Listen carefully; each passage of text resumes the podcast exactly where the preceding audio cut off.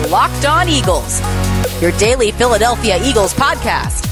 Part of the Locked On Podcast Network, your team every day.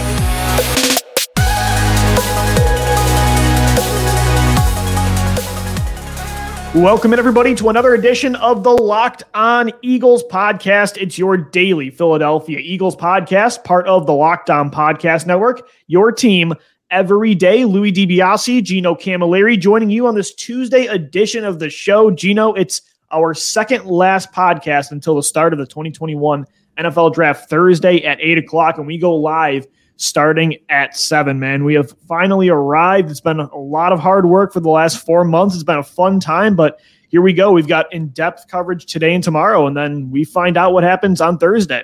Right. We're going to be live with a lot of different outlets. Stay tuned for Fox yep. 43. Stay tuned, obviously, on the Locked On Podcast Network. We'll be there with the Draft Network whenever that were to occur. Yeah, they're going live too all throughout all three days. So we're going to have a live show for that too.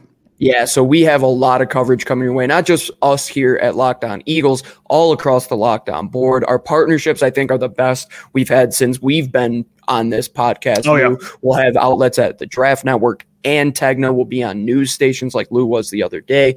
This is the biggest draft for us, I would say, and I believe it's the biggest draft for the Eagles in our tenure here oh, at yeah. Locked On Eagles. It I, I see uh in the Bills uh draft ranks right now. They're talking about drafting a, a, running back, Travis Etienne, in the first round, and they're talking about oh, Brandon Beane can do whatever he wants. It reminds me of what we did a couple years ago, man. Philadelphia Eagles were thinking, yep. oh man, how he can do whatever he wants. Just won the Super Bowl.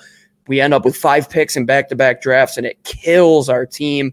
We draft Dallas Goedert. Yes, at the time it was a nice pick, but it's like, okay, should we have drafted differently in those two drafts now that we are a little bit more reactive in this draft? It was kind of Gino like you had a core and they were mm-hmm. just trying to build around that with supporting characters. Right. Whereas now your draft is going to be your future, right? Because mm-hmm. that's why we kept talking running back and we talked another receiver. It was pieces to keep getting you over the hump where it's now it's like right. as you said before the show we were talking you're one two three four five pieces away a lot of pieces away now from getting back to that point. Yeah. It's not a luxury draft anymore for sure.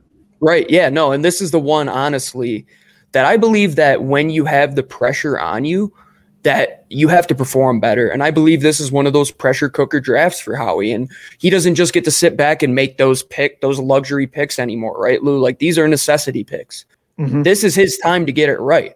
And with 11 picks in this class, especially those picks in the later sixth and seventh round where you can use them as ammunition to trade up in those early rounds, he's got to hit on a lot of those picks and not just quantity. He's got to get quality picks out of this as well because they've had quantity in past drafts and that always hasn't worked out as well as much either.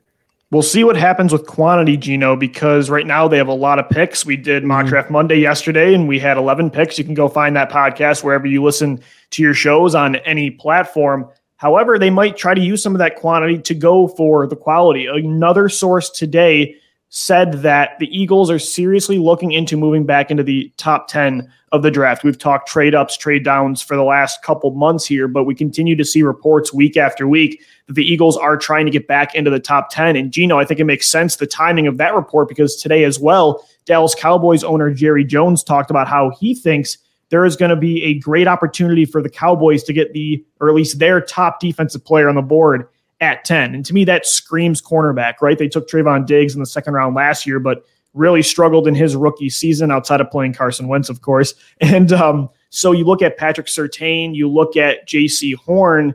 Those are probably the top candidates for Dallas. It makes sense that if the Eagles are trying to get back into the top 10, it's likely to jump Dallas for one of those corners. Could it be for a receiver? Sure. But I do think if they're trying to get up into the top 10 or top nine, it's to jump Dallas so they don't steal another one of their prospects two years. They're kind of playing this game, you know, the Eagles and Cowboys. 2018, the Eagles steal Dallas Goedert. Mm-hmm. Last year, the Cowboys steal CeeDee Lamb. Now they're both, I feel like, fighting for a corner. So it's going to be fun to see this kind of chess match go down on Thursday between two rivals. And not even just that, you have the Giants right in front of you, too. And this right is the first 11. time yep. in the history of the NFL draft that three teams in the same division are picking back to oh, back. Oh, that's crazy. Back. I didn't know that. That's awesome. Yeah, so we set history by tanking that game. Remember that? That was yeah. fun when we had that discussion. But no, this Doug was is, a team player, man. Doug was a team player. So he took it on the fall down, man. He going out the door. He he did his best to leave one That's last right. memorable piece for the Philadelphia Eagles. But no, when you look at it, your goal is ultimately to draft to beat your division, and your division opponents are going to do just that as well. You need a cornerback. Dallas needs a cornerback. If you were to go up three spots, let's say to eight or nine, which I think is a mm-hmm. very possible thing to do, especially oh, yeah. for the cost, which it won't cost you a first round pick, as mm-hmm. why you would trade back from six to 12 to acquire one, to now only give up a third or maybe a third plus right. a sixth Eight. and a seventh eight and an extra one is a lot better than a six and a three or Bingo. six overall and a three. That's that's the logic. So for the people saying they were already in the top ten, what are they doing? They got a first, and they're not going to have to give up a first to get back into the top 8 mm-hmm. Yeah, when you look at it, your net value is the difference between a first round pick and maybe a third plus a couple points. So it's probably around fifteen hundred points in value yeah, difference it's, it's, that you're going to get you figure what Miami is next year. Let's say they're picking 18th overall. That's like 18th versus the 84th over. It's almost like right. a difference of 70 spots. Yeah, that's exactly it. And I am pulling up my trade value chart. I brought it down here. So they're sitting at 12 right now, which is 1741. If they wanted to get eight, let's say it's 1946. Your third round pick at 84 is 755 that's way more than enough. I mean, that's overpaying to get up three spots, in my opinion, especially not for a quarterback. Yeah, if the, let's say the Patriots come and offer a first plus for number eight, yeah, I, I believe that Detroit or Carolina would take that deal, or even Denver to move down from that spot because they're paying the luxury to move up and get a quarterback. But when you're drafting a position player, I mean, outside of moving into the top four or five, like a Julio Jones or what would be a Kyle Pitts esque type of trade, you're mm-hmm. not going to give up a, a king's ransom to move three spots. It's just not how this works. Guys, today's show is sponsored by betonline.ag. BetOnline is the fastest and easiest way to bet on all your sports action. Baseball season is in full swing, and you can track all the action at BetOnline. This week has a ton of sports action on the go as the NFL draft kicks off on Thursday through Saturday, and the Kentucky Derby is back as the first leg of the Triple Crown begins this weekend. Get all the latest news, odds, and info for all your sporting needs, including the MLB, NBA, NHL, and all your UFC MMA action. Before the next pitch, head over to Bet Online on your laptop or mobile device and check out all the great sporting news, sign up bonuses, and contest information. Don't sit on the sidelines anymore, as this is your chance to get into the game as teams prep for their runs to the draft or the playoffs. Head to the website or use your mobile device to sign up today and receive your 50% off welcome bonus on your first deposit when you use our promo code locked on. That's L O C K E D O N for a 50% off welcome bonus on your first deposit. Bet online, your online sportsbook experts. Gino, I'm glad you brought up Kyle Pitts because I did think about this this morning when I heard this report. Because instantly I thought I saw the Dallas thing, I saw what mm-hmm. Jerry Jones was talking about, I saw this report about the Eagles trying to move up, and I'm like, yeah, cornerback. They probably want their pick of Patrick Surtain or Jaycee Horn. They want their pick of the litter at corner. However, mm-hmm. I did kind of start thinking about the board, and I'm like, trying to think of some different scenarios. I thought about it. It's like, what if the Falcons went quarterback, let's say at four, or a team moved up? And then you see Cincinnati go with Penei Sewell or Ja'Marr Chase. And then the Dolphins were to go with Chase or let's say one of the Alabama receivers. I think that is, I think it certainly could be. I don't think it's probable, but I think it's possible that you look at Kyle Pitts. Is there a chance that he slips to like seven or eight where Carolina was already considering a trade down? I mean, I'm just throwing it out there. I don't think it's likely, but I do think there's a chance that some teams maybe I mean, Kyle Pitts definitely is an elite, probably a generational talent. But you look at Cincinnati or Miami, and they're deciding between Pitts or Chase or Smith and Waddle. Maybe not that I would do this, and I think you're dumb for doing this, but some teams maybe don't want to deal with like where he fits in your offense, and you'd rather just plug and play what DeVonta Smith or Jaylen Waddle is, and I don't know, maybe that gives the Eagles an opportunity to go get Pitts. I'm just trying to think of another scenario where they move up for something that's not a cornerback. And you'll get Pitts of all those top prospects, might have the best chance of falling. Yeah. So if that were to happen, Lou, as of what happened today with Miami, they're moving uh, their right tackle or left tackle to uh, right guard, if I'm not mistaken. Right. What if that's Sewell? I mean, so if here, if this plays out that, let's say, even since it, let's say Cincinnati even took Pitts at five, right? And then right. Sewell goes at six. Ja'Marr Chase. I mean, oh I think that's more plausible than Kyle Pitts. I think if Kyle Pitts is on the board, that Cincinnati takes him.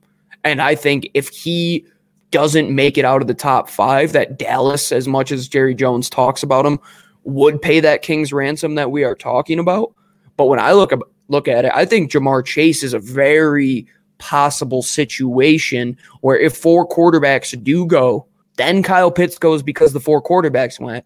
Then the team that needs offensive line help takes their left tackle of the future.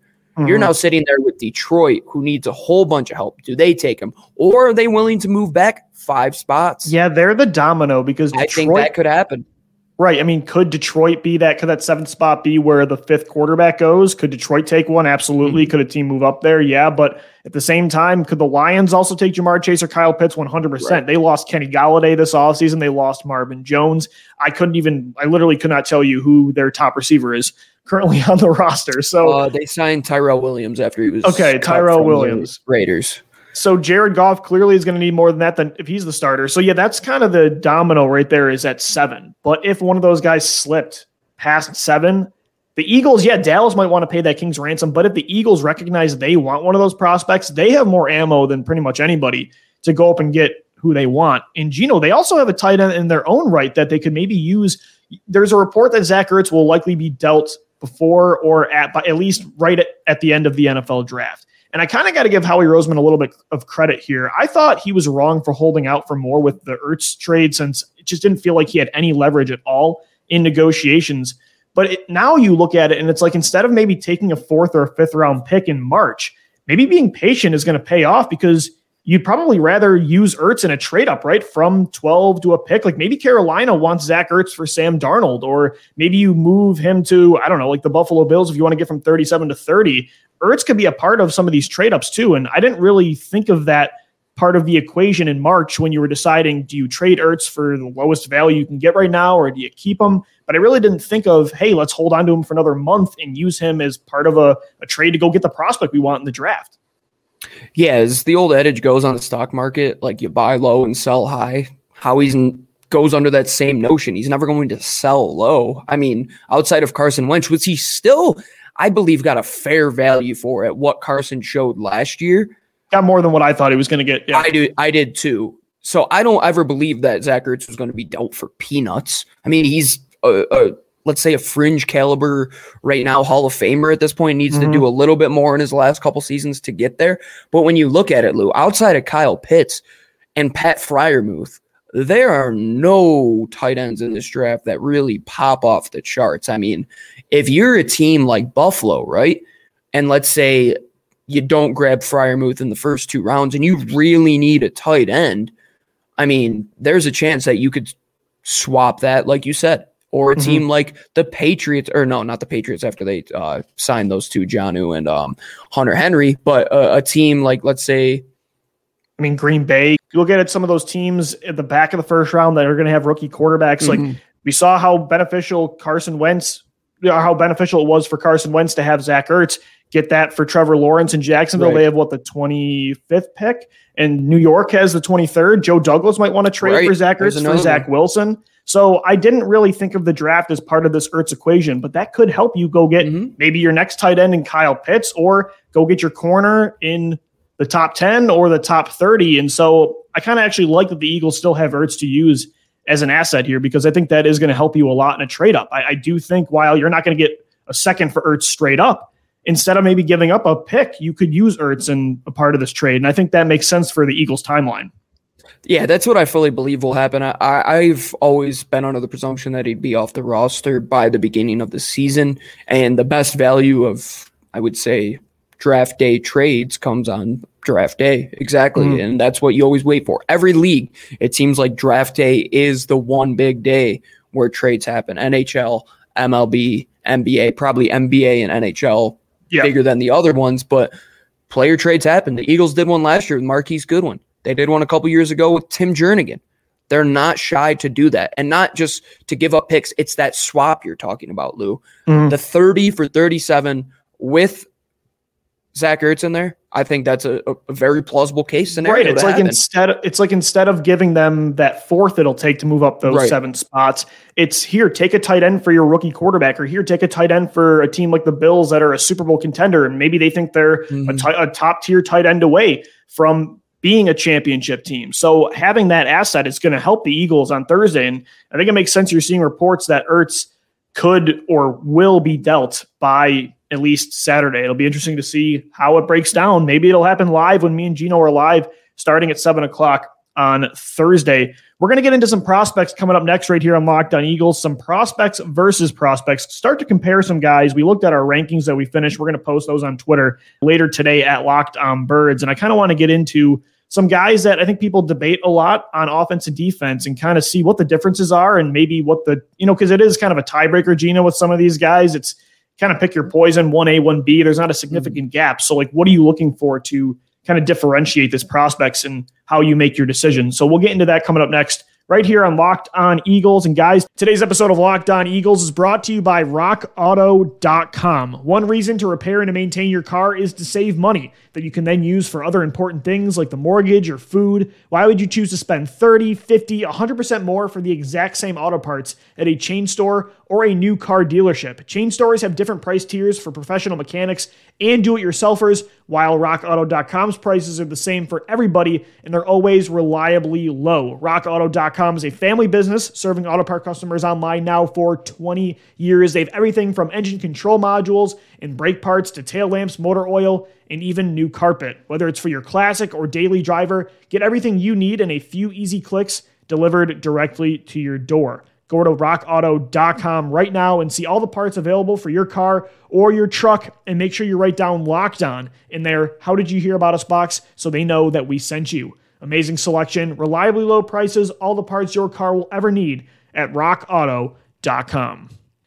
All right, Eagles fans, Louis DiBiase, Gino Camilleri, this is Locked on Eagles, your daily Philadelphia Eagles podcast, a Tuesday edition of the show. We have tomorrow and then Thursday starts the 2021 NFL Draft. Gino and I are going live starting at 7 o'clock. And this year, the Locked On Podcast Network is partnering with the Draft Network to cover the NFL Draft live, get insight and analysis from Locked On local experts like Gino and I, and the Draft Network's national experts. Subscribe to the Locked On NFL YouTube page to watch live three day coverage of the NFL Draft April 29th through May 1st. It's going to be a lot of fun. We have a lot of awesome coverage for you guys throughout the next week right here on the Locked On NFL Podcast Network. And then, Gino, uh, we kind of get into the dead zone after that, man, for a couple months. So, going to kind of really enjoy this last week. And then uh, we kind of get a break, at least from a lot of news for a while. Yeah, right into 2022 draft season. Get right back into it. No, we'll take a couple. maybe we'll, maybe we'll do a we'll do a 2022 mock draft next Monday. Oh my goodness, no, thank you. I'm good on that. There's the way too many Sam guys. Howell with the third overall pick. Oh goodness, let's hope that we're not Spencer taking it that high. Kayvon Thibodeaux, baby, that's my pick. We need edge help. Uh, Let's go Ducks. Yeah, look, I love Mock Draft Monday. It's one of my favorite shows, but uh, we are going to take a nice needed break for about Absolutely. you know six seven months. But uh, we enjoyed it. We definitely enjoyed it for the last four months. We're wrapping up our draft coverage this week, and we have two more shows before our live show on Thursday. And Gino, we kind of hinted at it at the end of segment one. Going to get into some prospect versus prospect talk here. And I looked at your rankings and I looked at mine for the positions the Eagles really need. And, you know, I mean, this just kind of happens when we both talk five times a week together. Like when we do a daily podcast, we're kind of going to see a lot of things eye to eye or, um, mm-hmm. you know, in the same way, kind of both have similar philosophies when it comes to uh, roster building. So, didn't really see a lot of differences that we would debate when it comes to rankings, but I do see you look at like we talk about cornerback all the time. And you look at Patrick Surtain versus Jaycee Horn, like there is a debate. Like when you hear Dallas say that top defensive player would be there, nobody's like, oh, yeah, that's Jaycee Horn or oh, yeah, that's Patrick Surtain. It's not like some previous drafts where last year you knew it was Jeffrey Okudah. When Jalen Ramsey was in the draft, you knew it was Jalen Ramsey. This year, if it was Horn, if it was Surtain, I wouldn't really bat an eye. And honestly, if Caleb Farley didn't get hurt, I remember in January, it was Farley versus Surtain, not just Surtain versus Horn. So that's kind of a big one right now when it comes to the first round that's up for debate. And the Eagles could take either. That's what I ultimately think it comes down to. And it's going to be interesting to see that stretch between Dallas. I mean, even Denver, they could mm-hmm. hypothetically take a cornerback too. And it's all going to come down to what you believe is the best player in the best position to take. And I think value wise, right now, taking corner at anywhere between eight and 12 is the place to go. And yep. it's going to be tough to land one of those two guys, but I don't think there's a huge differentiation between Jaycee Horn and Pat Surtain.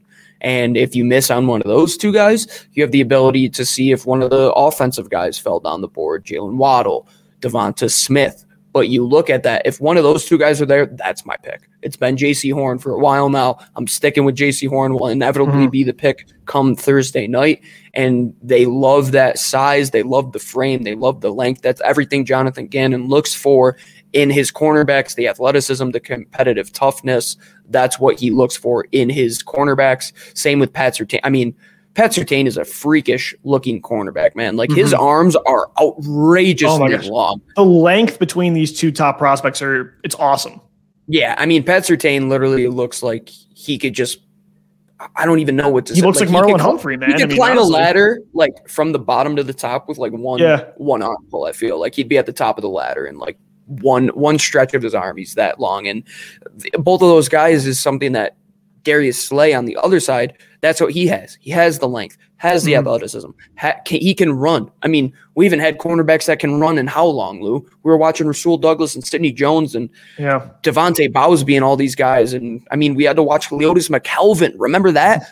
oh my goodness, we need cornerbacks that are not just on the roster, not just guys like Avonte Maddox that you pick, and hopefully he can become an outside corner for you. You need guys that played against high level competition, elite level wide receivers and tight ends. Pat Surtain and Jaycee Horn did that all the time in their careers. I think it's a floor versus ceiling thing for me. I think mm-hmm. Patrick Surtain has a better chance of being very good for a long time, but I think if you want a chance, if you want one of these guys, a better chance for one to be great, I think Jaycee Horn might be that. I look both, like you said, incredibly long, physical cornerbacks that can thrive in press man coverage. They are good tacklers, great ball skills. And again, it's like 1A, 1B. And if Caleb Farley wasn't hurt, man, it, to me, he actually, I would have ahead of both of these guys. But the injury does put him down below, to me, even Asante Samuel junior mm-hmm. and Greg Newsome. Um, but so again, it's kind of like it's really nitpicking between these two. It's just a lot of it's pick your style of corner, what you want.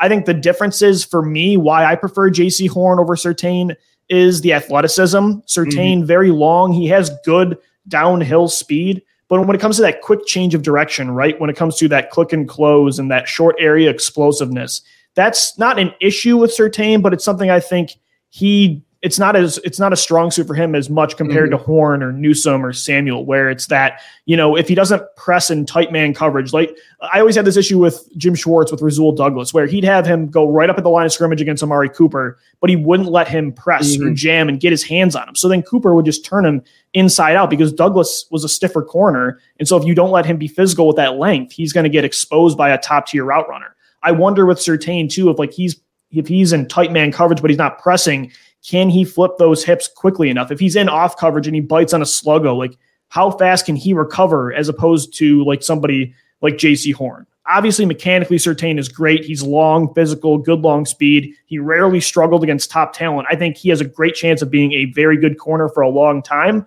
I just think that one area is something I prefer with Horn. And it's again splitting hairs here, but that's something I try to differentiate between the two. And it's probably why I prefer Horn a little bit. And it's not a weakness of Surtain. It's just it's more of a strength for I think Horn.